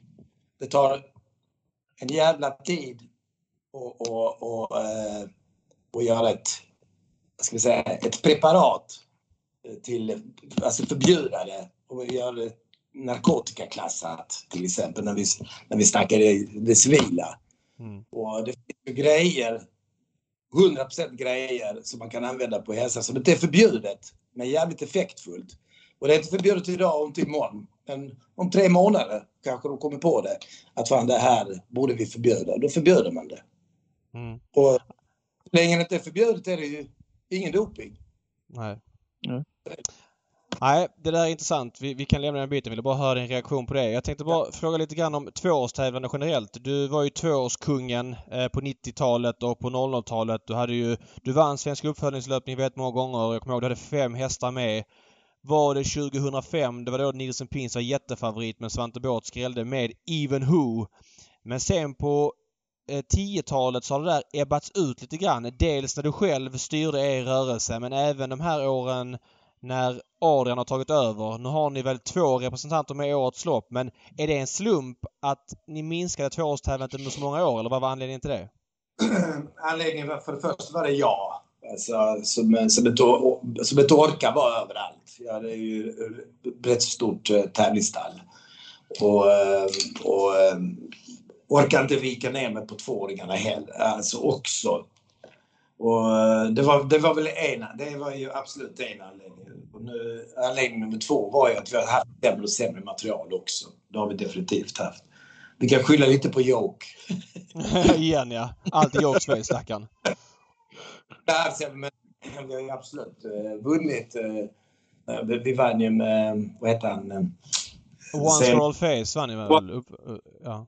Tävlar fortfarande va? Ja, Jeppe Hjul har... Eller nej, var han hos Basir? Eller var han nere i Frankrike eller någonting? Basir och vann eh, flera lopp för Basir och så kom han tillbaka till Jeppe så han tävlar fortfarande. Så, så att, eh, och de, fler, alltså, de flesta, båda två, Smokey Joe var ju favorit. Ja. En av favoriterna men han, han hade ju skitdålig dag den dagen. Så, men, men vi har ett helt annat material att- komma med nu från och med den här årgången. Eh, Vi, jag vill absolut starta tvååringar. Det vill, det vill jag och det gör vi också. Vi har hela stallet fullt av fina, jättefina talanger och några av dem har fått visa sig på banan och det är inte plats till alla på, på banan för vi kör ju fortfarande inte tillräckligt faktiskt. Kan vi räkna med fler, fler Colginis ja. tvååringar kommande år då? Det kan ni vara helt säkra på för att nu sen Adrian tog över träningsverksamheten på Adam Elde så, så har jag ju ett helt annat engagemang med med tvååringar. Jag har full koll på varenda tvååring. Jag sitter ju bara och kör tvååringar om dagarna nu ju. Och Dante är med flera hit också så att eh, det, vi har jävligt bra koll på dem nu. Mm. Eh, när du säger sådär då, hur många tvååringar är det? Vi, har du koll på det? Mellan tummen och pekfingrar? 26 eller 27 tror jag. Vilka vill du namedroppa? Som liksom, här känner du i den här tidpunkten på året att här har vi någonting om, om alla pusselbitar faller rätt. Jag ska väl säga så här att jag, jag, jag skulle kunna droppa tio namn hur Mm. lätt som helst. Eller topp, topp, topp. Ja, Jag, kör, jag kan nämna den sista jag ska köra här nu innan jag var tvungen att avsluta upp i duschen för att prata mer. Barack Face ja. har varit i USA. Eh, börjar växa. Han går 12. Ready Cash Lisa America. 64 hög. Fantastisk häst. Han ska inte starta med i år. Eh, Sunrise. Men den, den har Dante snackat mycket om men den har inte levererat. Nej, han blev störd två gånger i, i debuten i juli. Uh, Hugo Bergsell gick som ett skott över upploppet, var tvåa. Sen var han sjuk i, i, i nästa start eh, jag gjorde på, på Åby. Och stod faktiskt med dåliga blodvärden en månad efter det. En gång nu tränas under vinter, vinterträning. Ett super, superämne. Så, eh, jag skulle kunna droppa 8-10 namn till lätt, men det går inte att nämna alla. Ni kan Nej. gå in och kolla stammarna. Vi har aldrig haft sådana stammade hästar förr. Jo, på Vikingen, under Vikingaeran. På vikingatiden, ja. Här har, du, här har du en som kanske om du vill sälja. Ready Cash Pocahontas Face efter Viking Kronos. Black Hawk Face. Nej, han är inte så. du, du, bara innan vi släpper eh, två. Du hade en som heter Bordeaux Fe som var en dyring som Lennart Ågren köpte som ni fick eh, behålla. Som det var snack om att den skulle åka till Lukas Wallin men inte åkte. Vad är status på den? Ja, han är helt fantastisk. Alltså, vi har, har kört 22 kilometer, man är det snabbaste. Vi har kört med han. Han har växt mycket. Men otroligt klok, fin, stark. Eh, kanongång i honom. Liksom. Kan bli hur bra som helst. Kan bli precis hur bra som helst. Propulsion Vad på Love You Mamma ska vi säga för de som lyssnar. Ja, han är ju, han är ju bror till eh, Achilles och Ultion. Just det. Just det, så var det. Eh, jag tänkte att vi skulle, vi kan ju prata stammar och trav i hundra år och, och så vidare. Men vi brukar säga till våra gäster att vi måste liksom avrunda någonstans. Jag tänkte att vi skulle prata lite starthästar till V75 eh, i helgen. Eh, Jägersro kör. Eh, det är Svensk uppfödningslöpning. Ni har två eh, hästar med där. Men jag vill börja med en häst som startar utanför V75 som kanske är ja, stallets klassklättrare nästa år. Kanske en av dem i alla fall. Achilles Fe som ni verkar ha fått ordning på. Han startar Joakim, Johan Jakobssons minneslöp. Lopp 3. Vad, vad är nyckeln till att han har börjat trava nu? Eh, vänster testikel så var roterad och eh, vi var ju noga med att vända den rätt innan vi la på, på suspensoaren som man ska göra. Men likväl så, så, så, så, så efter ett tag alltså när vi skulle försöka hitta nyckeln till honom. Alltså, vad, vad är det som försiggår? Vi höll på med balanser hit och dit och så, så, så sa Adrian att nej, det är bara ta den där jävla testikeln för jag är helt övertygad om att det är den. Och efter det har jag inte gjort ett fel i hästen. Okej. Okay. Det är en häst som är... Jag körde jobb med honom igår och det känns som att sitta bakom Rajesh face. Faktiskt. Okay. Alltså då kan ni, då, och då, när, när Rajesh var som bäst så kan ni jämföra kapaciteten. Ja. Fan, vad, vad, vad skönt att hitta en sån där grej med tanke på att det har strulat och han har galopperat så jäkla mycket i karriären och så. Och så komma underfund med, ja men det är kanske det här och sen efter det. Ja, men... ja alltså, det, alltså man mådde dåligt. Man visste vilken häst det var, att han inte fungerade. Och så var liksom... Det är rätt så roligt för ena delägaren, han skickade ett sms eh, efter Stockholm. Men helvete, vad har ni gjort med honom? Ja, men vi har tagit, den, vi har tagit vänster testikel på honom. Vi har tagit, vi har tagit bort ena testikeln på honom. Vet du vad han svarade? Nej. Fan vad bra, det är bara tog den ena från. Vi har en växel kvar. Ja, det var underbart det. Eh, ja. Äh, kul när man hittar en sån grej. Den här propositionen tycker jag är en jätterolig proposition. Eh, fyraåringar med 20 meter steg på treåringar. Men just Johan Jakobssons minne är alltid tunt anmält. Är den för tuff eller vad är grejen? Jag tror att det är för, eh, för sent på säsongen och för lite pengar. Man vill inte hålla igång eh, varken tre eller topp top treåringar eller topp fyraåringarna så sent på säsongen för 150 000. Achilles håller vi igång nu för att han har liksom en, eh, en bra flow. Så vi vill inte avbryta abrupt med honom nu. Men, och jag tror till och med att vi köra ett lopp till med honom så innan han avslutar. Till exempel Aquarius är inte med för att eh, det är slut. Efter British Crown vill ju de flesta lägga av och, och gå till vintervila med hästarna. Så det, det, det, tror jag är liksom absolut största orsaken. Prisläget lite sent på säsongen. Ja, kör på det. V75 då? V751 har ni Hannibal Face som också kan väldigt mycket vissa dagar när han vill. Men känslan är att han är bäst i den främre träffen. Vad är känslan här inför lördagens uppgift? Jag håller med dig. Att, eh, han, borde, han, skulle varit i främre träffen men eh, han, är, han, är så, han är så jäkla bra. Han, nu var han ofräsch för att inte köra han senast. Han har varit på veterinärbesök. Men så har det sett jättefin ut. Såg han på rundbanan häromdagen. För det ser skitfin ut hästen. Eh, han har sån kapacitet så han kan vinna även för bakspår. Det, det, det, kan han och han går, jag kan inte tänka mig att han inte går bakifrån. Okej. Okay. Nej, så ni är optimistiska? Däremot är det ju en, eh, en liten uh, hårding alltså. Han kan ligga på det så hårt. Uh, men Adrian säger att han är bra i ryggar. Ja. Ja. Ehm, I V72 har ni Afrodite Fe som har ett springspår galopperat en del på slutet. Det ser att det är skor bak nu. Vad är känslan här? Varför har hon galopperat? Ja, nu, nu har jag kört henne, Nu körde jag henne i... i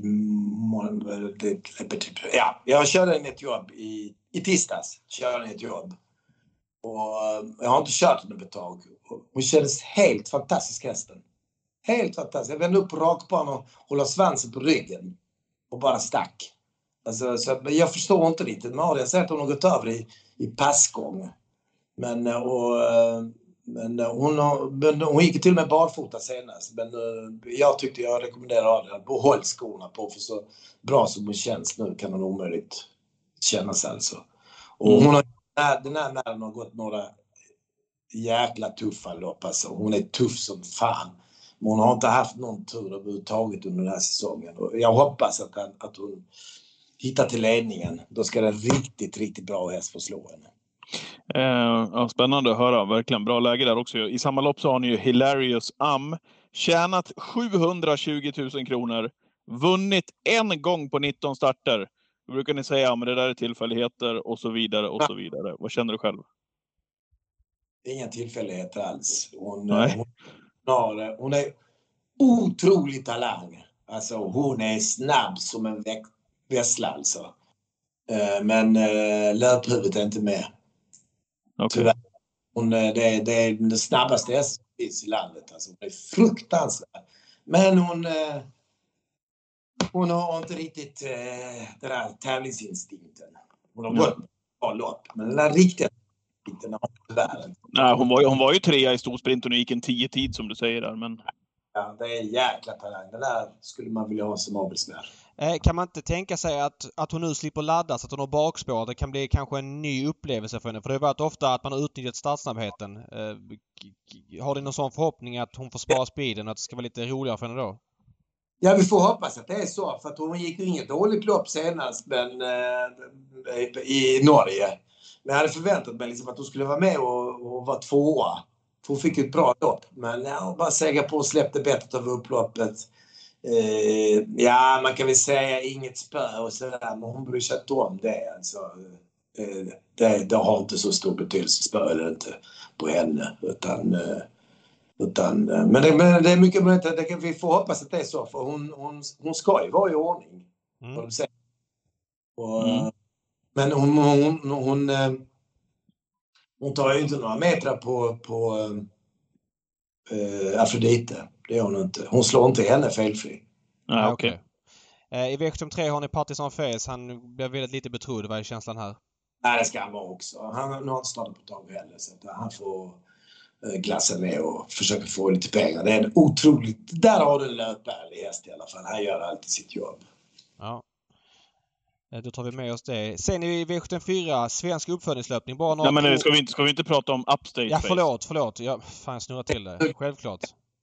Eh, ja, jag trodde att, liksom, att det började lite smyget där med, med. Partisan där som möter Upstate.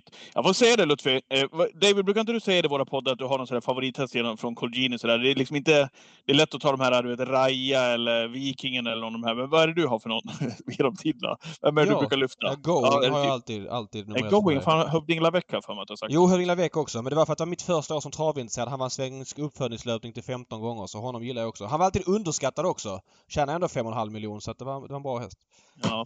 Eh, personligen så har jag då Lutfi Needles and Pins som min absoluta favorithäst genom alla tider. Jag fastnade så otroligt så mycket för henne. Pratar om henne ofta, Needles and Pins. Älskar Needles and Pins. Men också den här då, Upstate Face. Alltså, vad är det för resurser i den här hästen egentligen? Alltså, han har gjort en resa som... Eh, alltså, vi, har, vi, har, vi har haft höga tankar om honom hela tiden. Alltså, ända sedan han var två år. Och han bråkade och konstrade och hade sig nere på uh, vid rakbanan. Han sprang rätt ut på sandbanan och höll på att jävlas. Men sen när man väl fick, fick, han till rakbanan igen så tänkte jag bara, fy fan vilken häst. Så jag körde till och med offensivt med honom i, i derbykval. Mm. Man, man kände liksom att det är en jäkligt stark häst. Så jag körde ju offensivt mot Björn Goops där. Vad heter den? Eh, Jag kommer inte ihåg det. Han är en av mer betrodda. Mm. Eh, Så, så vi har haft höga tankar om honom men, eh, men den riktiga utvecklingen har inte kommit för i år. Och det kastrerar vi ju som fyraåring. Efter fy, eh, ja, som fyra. Vi kastrerar honom sent. Och han har varit, han är stor. Han är nog 60, 67, 68. Han kan Mm. inte... Han är stor. Men, men, jag, men jag, oavsett vilka tankar man har om en häst, men den eh, höga LSI, men den utvecklingen han har gjort i år, den är, den är faktiskt eh, svår att beskriva.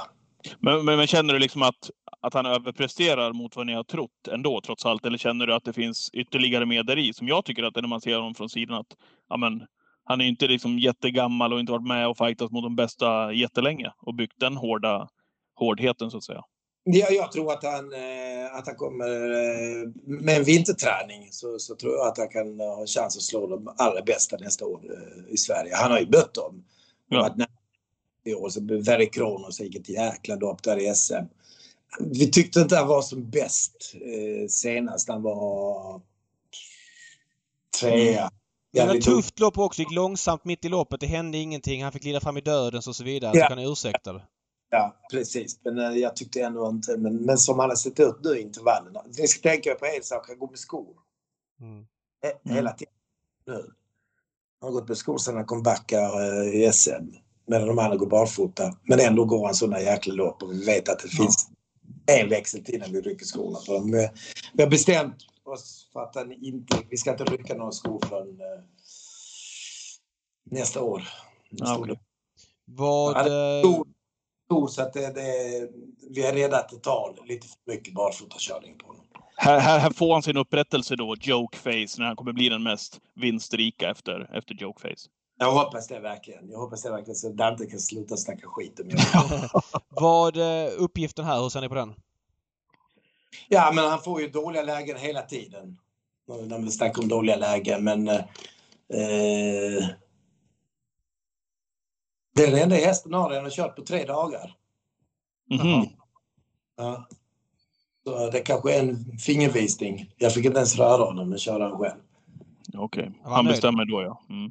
Ja, han såg fantastisk ut i backen. alltså, Ja. Men han ser alltid fin ut, Tesse, så det är.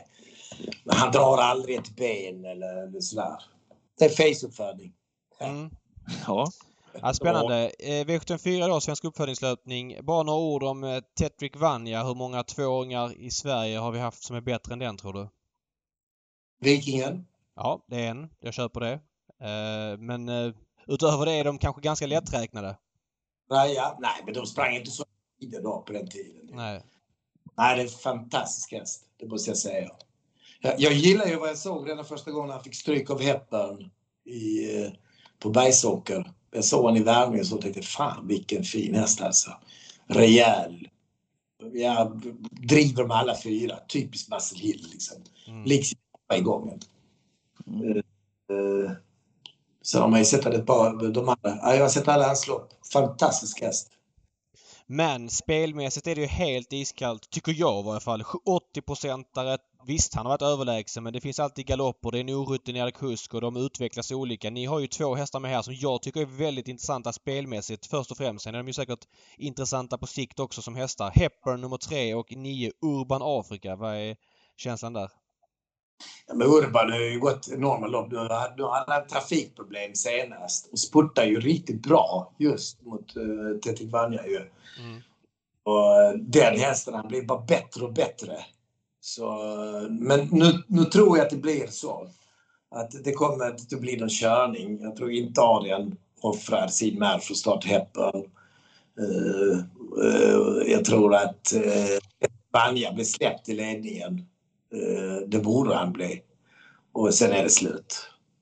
Och sen, Mm. eh, sen, sen tror jag att de andra, våra två kommer gå kanonlopp. Men eh, att någon av dem ska rubba honom, det tror jag inte på. Nej. Det, ska, det är klart, det är ju tvååringar och det är liksom, man vet aldrig. Jag tror inte hans uppförande är perfekt. Så jag tror inte han kommer göra bort sig på det viset. Men nu har han ju stannat kvar här i Ja, är det bra eller dåligt? Han har ju inte åkt hem emellan. Det är ny miljö och så vidare. Ja, det är, inte- det är, jag ser inte det som positivt. Nej. Det är klart att det är negativt att, göra hela transporten tillbaka hem och hela tra- transporten tillbaka hit. Men, men det, är, det är ju inte bra för att det är för just om det finns något skit i ett stall där du står, eh, till nu vet jag inte alls var han står överhuvudtaget, men alltså, det, det är risk att man drar på sig något skit när de kommer till ett främmande stall och står där under längre tid. Ja, och han har varit inne på Jägersro också och gått något jobb. Så han har stått i Jägersro stall också. Så det är två nya stall i alla fall. Ja, ja så, att, så att det, det, det finns ju alltid en, en infektionsbild. Eh, en infektion med i bilden alltså. Det, det, det, kan, det kan slå till. Så, och, och, och då kommer han givetvis ha en sämre dag. Och han får inte ha en mycket sämre dag mot, mot våra tvååringar för de är bra. Riktigt Mm. bra. Mm. Jag, jag tror att till exempel utan eh, Tetrick Vanja så tror jag att Hepburn hade varit rent klar. Okej. Ja, det är intressant ju. Ni såg ju eh, loppet senare. Mm. Petra i rygg på Sommerbris. Ja. Ja. heter tydligen är tyska. Mm. Eh, lo, eh, det var de ni hade på V7. Sen har ni en i lopp 12 också. Eh, Invictus Bourbon. Vad kan du säga om den? Ja, först, första starten, första gången jag körde i, i lopp så tyckte jag det var den tröttaste, färglösaste och fartmässigt som en snigel jag har kört i modern. Men han, Fy fan vilken utdömning alltså. ja, men alltså jag tyckte, herregud, vad är detta? Och sen, eh, men de senaste starterna har han ryckt upp sig betydligt. Och eh, på lördag tror jag att han är helt klar. Oj! Va? Mm. Han gick 15, han, han gick 15 och någonting. Eh, och då gick han som fortast till slut. Och den hästen är bara stark. Mhm. Så från, från snigel till klar? Ja. Ja, men vilken Fan vad lätt det är. Men, men jag har sagt till ägarna, alltså, han är så fartlös så det är inte klokt alltså. Men de har bara blivit bättre och bättre. Och bättre. Jag säger alla är inte eh, tidiga talanger. Det finns late bloomers också. Absolut. Ja, titta på Upstate som vi pratade Ja, om. Precis. Jaha, ja, det var ju mycket intressant här inför lördagen ju. Eh, Det fick man Mm. en klaring också efteråt. En så kallad Mm. räddningsplanka, det är alltid trevligt. Va, du, Ja, det är fint att ha i du, har kört en, du har kört lite själv på slutet. Du vann ju lopp 12 här efter Müllerstan, eh, såg jag. Vad är tanken där? Ska du köra mer framöver eller?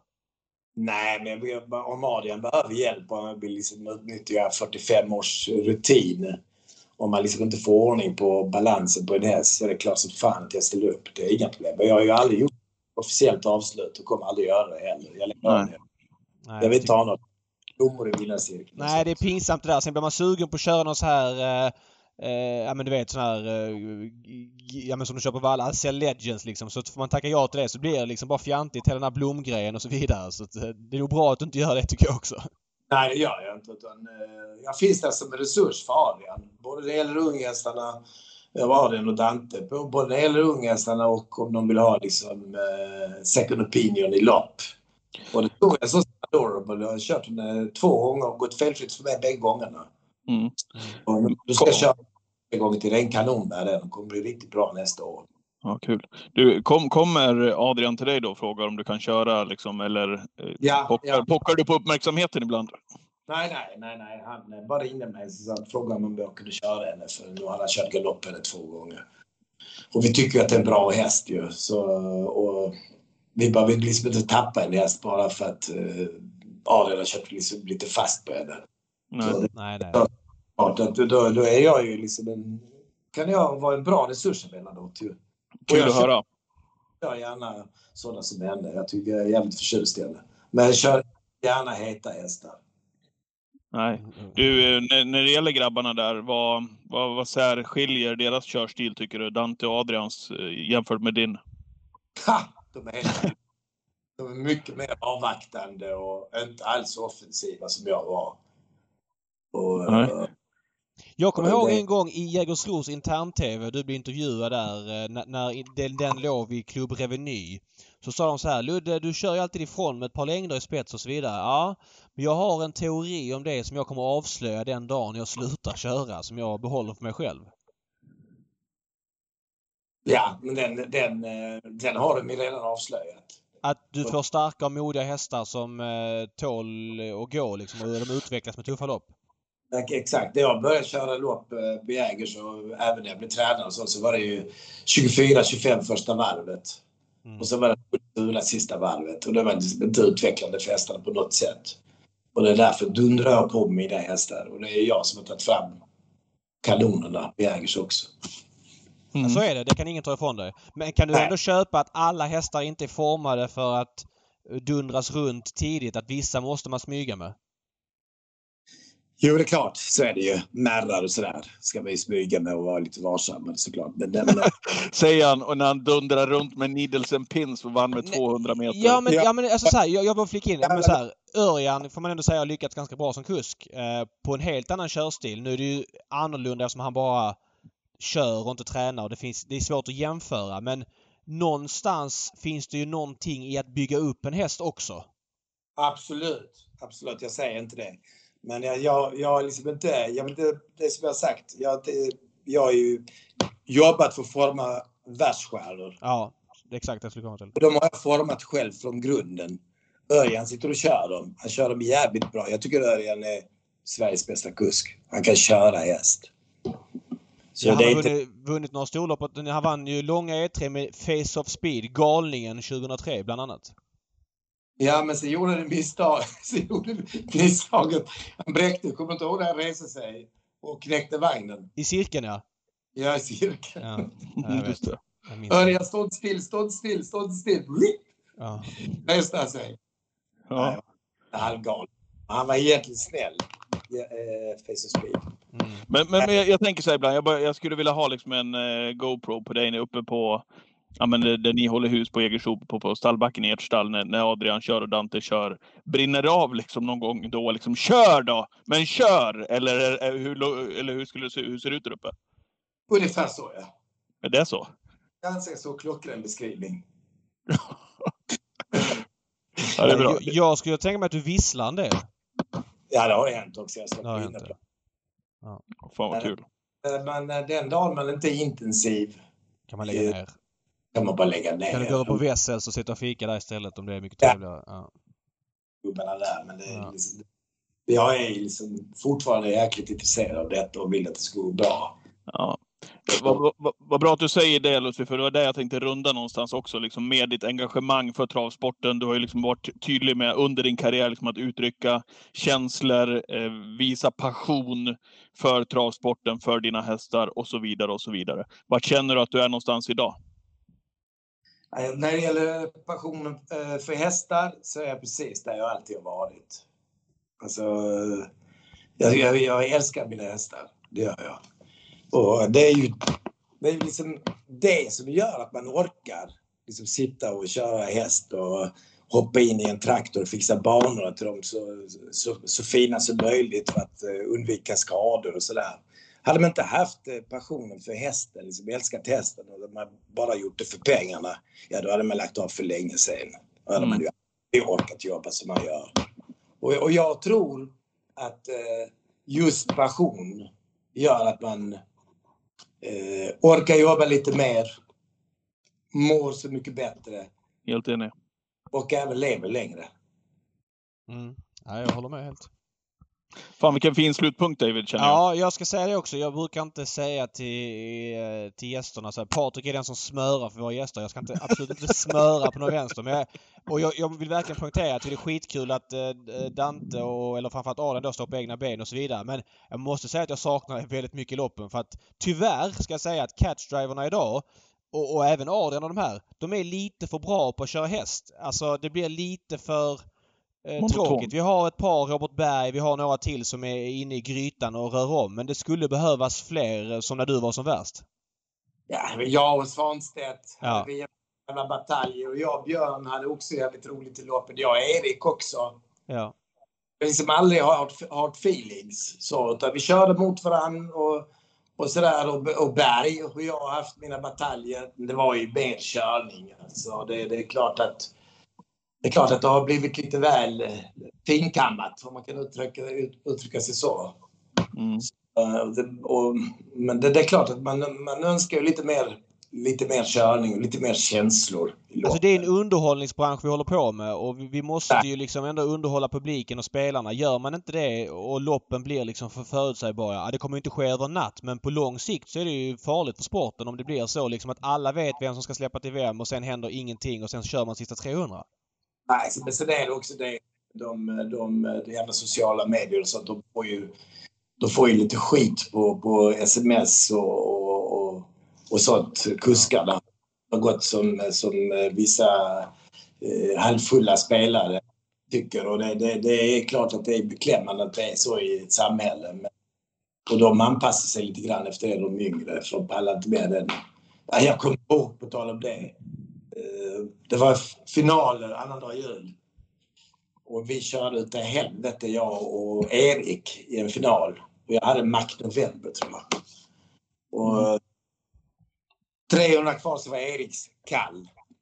Och min var fyra i mål. Så jag landade, när jag landade på Bromma, öppnade telefonen.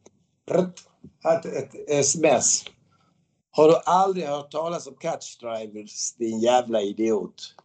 Jag svarade direkt. Jo, det satt en i ledningen idag. Gick det bra för Ja.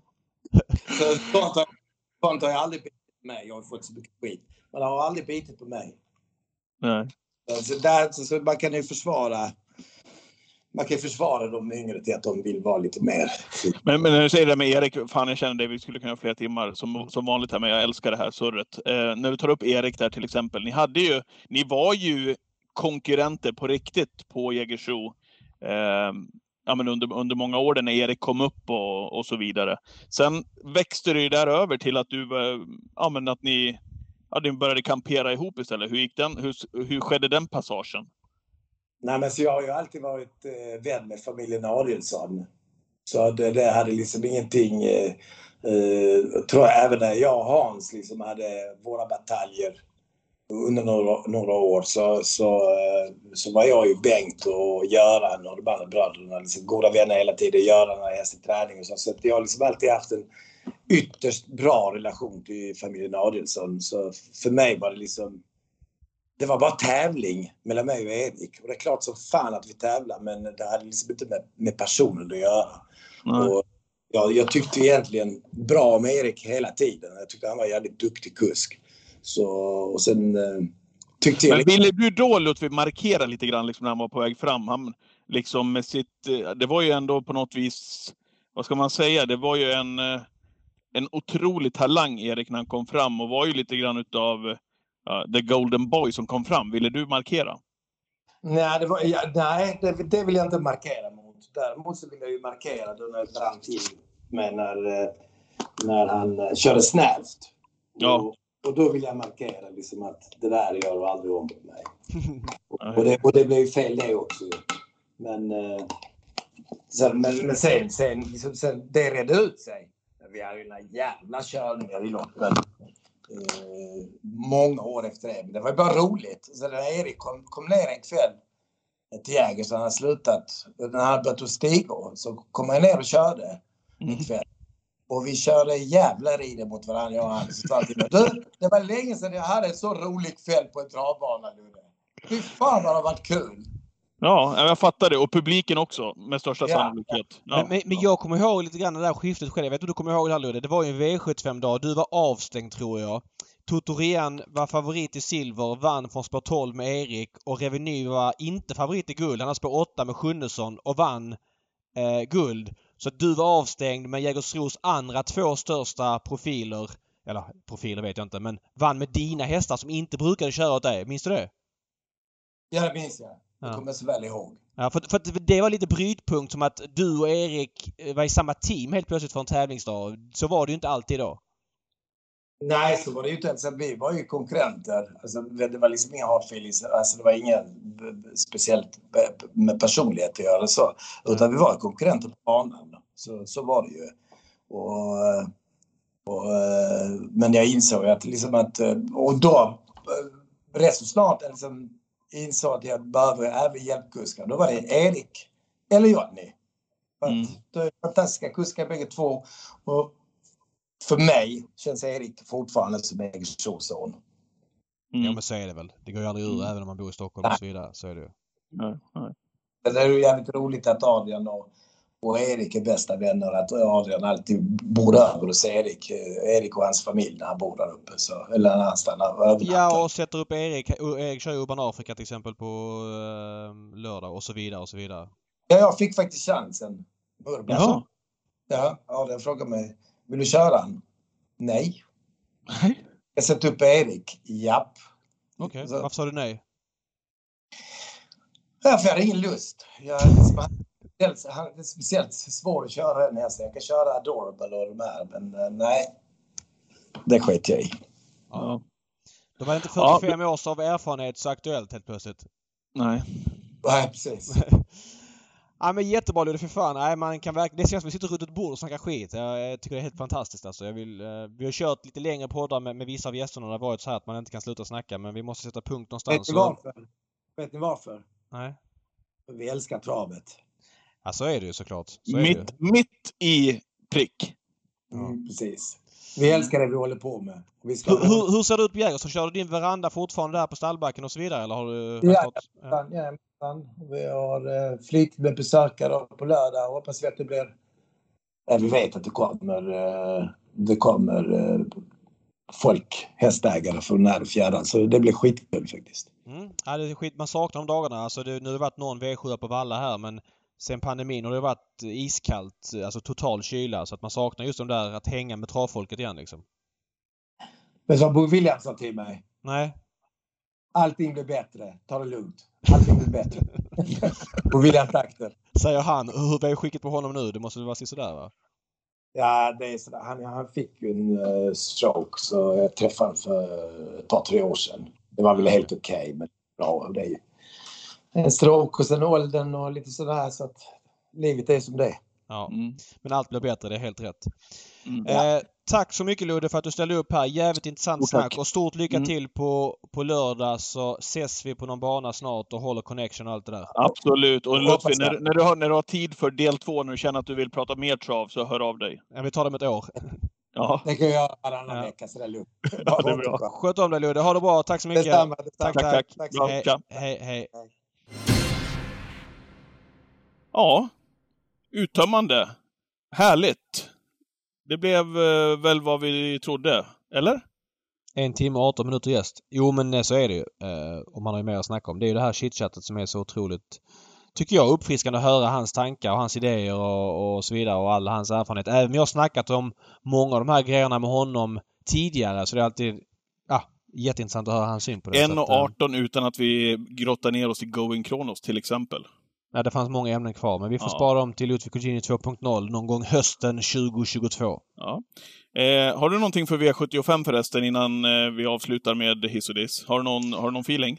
Ja, jag, är, jag har gjort eh, Expressens podd där vi pratar V75 den här veckan och då har jag alltså läst Åh! på lite, lite... Ja, du gillar ju inte det. Du har läst på lite mer tidigare än vad jag brukar och eh, jag ehm, tror att den här Black Mission nummer 6 i V71 är halvklar faktiskt. Jag tycker Oj. det är en märkligt eh, intressant procent där. 15 i nuläget.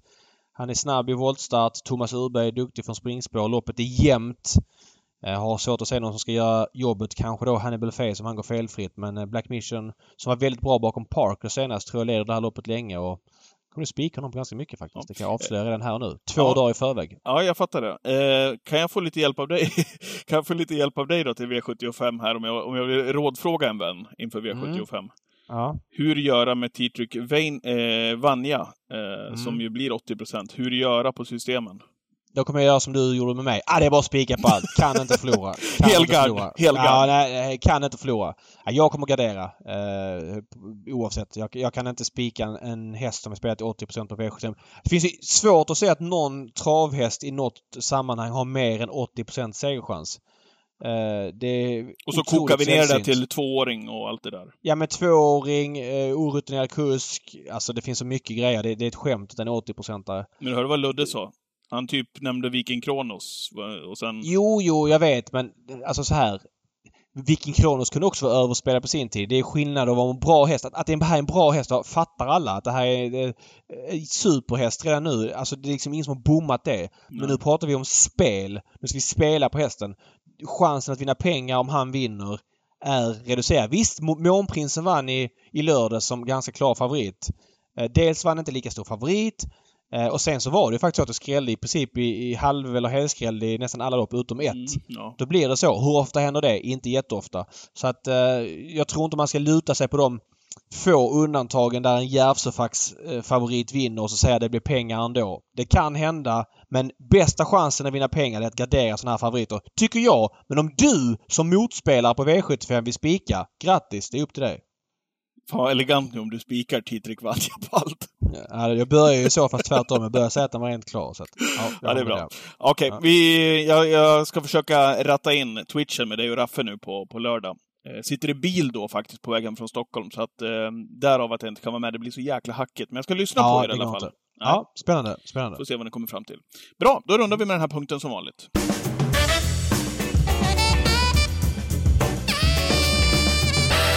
Hiss och diss ska vi avsluta med precis som vanligt. Eh, vad, vad, vad, du får välja. Nej, jag dissar gärna. Jag trivs med det. Mm. Eh, jag trivs med att hissa, ja. Och då ska jag bara ta fram här. Jag hade precis tagit fram hästen här på travsport. Eh, det har ju gått lite grann i, i skymundan, om man inte är liksom tok intresserad av travsport ändå, att eh, eh, Propulsions brorsa Damien har startat två gånger. De som eh, lyssnar på den här podden har ju såklart full koll på det. Men jag såg ju hästen på Romme kvala här i, i mitten på augusti. Eh, åkte dit lite tidigare bara för att se utstrålning och ja, men, surret som ju har varit kring Propulsions brorsa eh, Damien. Så jag åkte dit och kollade på honom på, på Romme. Eh, otroligt läcker. Redén släppte av lite grann sista 2-250 meterna.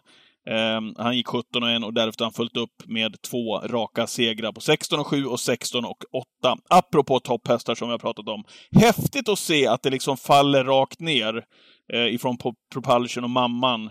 Eh, såklart här också. Eh, Muscle Hill på Danay. Eh, rakt ner då på Damien. Du har sett hästen tävla va? Ja, ja, det ser ut som en... Eh, jag ska inte säga älg. Jag säger älg i positiv bemärkelse. Alltså han eh, verkar ju ha hur mycket som helst inombords och tar ju enorma kliv och känns ju stor och rejäl på alla sätt och vis. Det här kommer ju bli Alltså någonting. Det behöver man otroligt inte- läcker alltså. Otroligt maffig att se. Så att har man inte sett Damien så är det liksom mer en puff. Gå in på atg.se, kolla lopparkiven och bara sitta och njut om ni har tre och en halv minut över och titta på de här loppen. Det ska bli kul att följa honom framöver. Apropå det idén, jag måste bara ta det som en parentes här också. Det börjar nästan bli löjeväckande hur, eh, hur övriga travtränare värmer sina hästar. Eh, de har ju nästan alltid kört i rätt varv. Jag har varit inne på det tidigare också, men det blir bara mer och mer för varje tävlingsdag som jag sitter och tittar på Romme. Nu kommer de ut och så värmer de i, i lugna bakvarv eh, ett gäng. Och så kommer de in på upploppsrakan och så ska de speeda i 200 meter och så plockar de upp hästarna. Det var ju Redén som satte det där tidigt ju. Det är så han värmer sina hästar. Men nu tar de efter, en efter en av de etablerade travtränarna. Tänk på det när du är på valla nästa gång, David. Det blir inte många hästar som kommer i rätt varv och trycker av sista 300. Nej, det, så är det när man är duktig på någonting. Då vill folk ta efter. Är du kvar? Eh, nu, ja, jag är kvar. Men jag kollar inte värmningar eh, i samma utsträckning som du så att därför har jag inte riktigt noterat det. Men det var observant av dig. Mm. Jag vill bara säga det. Okej, då eh, är jag idel då. Mm. Nu ska jag dissa då och du Ja. kommer säkert säga att du har hört det här förut. Men jag, jag, jag måste ta upp det. Jag, jag kan liksom inte... Jag kan inte smälta eh, fenomenet. Eh, igår var det V86. Eh, jag satt med liven på. Ihåliga lopp. Är det det du kommer med nu? Ihåliga lopp? Nej, det kommer jag inte säga. Eh, sitter med liven och följer den och ja men så här. Jag tycker att även om det är mindre tid mellan loppen på onsdagar så finns det ju ändå tid i ATG Live att gå från en bana till nästa bana och så får man se hästarna. Defileringen måste man väl inte säga men i varje fall första Men provstarten. den här har du ju kört, David, Ja, åtta gånger Ja. tidigare. ja. Och jag kommer fortsätta köra den åtta gånger till tills det blir en förändring. Eh, jag fattar tv-sändningen, där är det andra prioriteringar. Men liven måste ju kunna visa provstarterna från när hästarna kommer ut på banorna. Prata om loppet. Prata upp loppet. Eh, visa spelstimulerande sekvenser som en bra eller respektive dålig provstart kan vara. Man bygger dramatik inför loppet och så vidare. Mm. ATG Live igår inför ett V6-lopp 1.50 till start. Då kom man till banan för man hade visat Triton Sund när han vann SM 2008 när du står i studion med Stefan Hultman. Mm. Alltså, hur kan man känna att, ja men okej, nu är det nu är det alltså tre och en halv minut till start och nu ska jag alltså visa ett inslag från när Triton Sund vinner SM. Att de provstartar inför ett V86-lopp som folk kan spela på som är live. Det är inte intressant. Utan vi kör Triton Sund. Det är lite mer spännande. Jag fattar inte det. Jag tycker det är fullkomligt iskallt. Ja. Jag förstår att i TV, det är en annan sak för där finns andra prioriteringar. Det är inte alla som vill se provstarter. Och jag kan se provstarterna på ehm, Solvallas På- kanal, till Nej, exempel. på, på, exakt, på egna kanalen. Men jag vill ju höra eh, pr- provstarter med kommentarer och snack om loppet och kanske någon röst. Eh, kanske att man, ja, som man gjorde för tio år sedan, intervjuar någon kusk efter provstart. Nu gör man ju inte det längre. Men kanske någon som står vid, vid bankant, att man pratar upp loppet. Jag vill inte bara se eh, provstarterna klippas med olika kameror som det är på Barnas kanal utan jag vill ha snacket också. Jag tycker det är för dåligt att man liksom väljer att köra ut sådana grejer där och det gör man ju påfallande ofta. Även ibland på lördagar och andra dagar. Det är in på start och kör man så här lopp vi minns liksom. Mm, Det är jättekul att se tillbaks på gamla lopp men visa gärna dem när det finns space. Kanske 10 minuter innan ett lopp. Då kan det visas men inte när förberedelserna inför loppet är igång. Det är fel prio. Ja. Mm. Okej, där var veckans podd i, i mål. Vi gjorde två den här veckan. Eh, Den här Mm. eh, betydligt längre än den första, men det var ju tanken. Ja. Mm. Därmed tackar vi för oss för den här veckan och eh, på återseende nästa vecka då är det Solvalla och V75-finaler. Gud vad kul det ska vad bli! härligt! Oj, oj, oj, oj, oj. Hej! Ja. Hej, hej.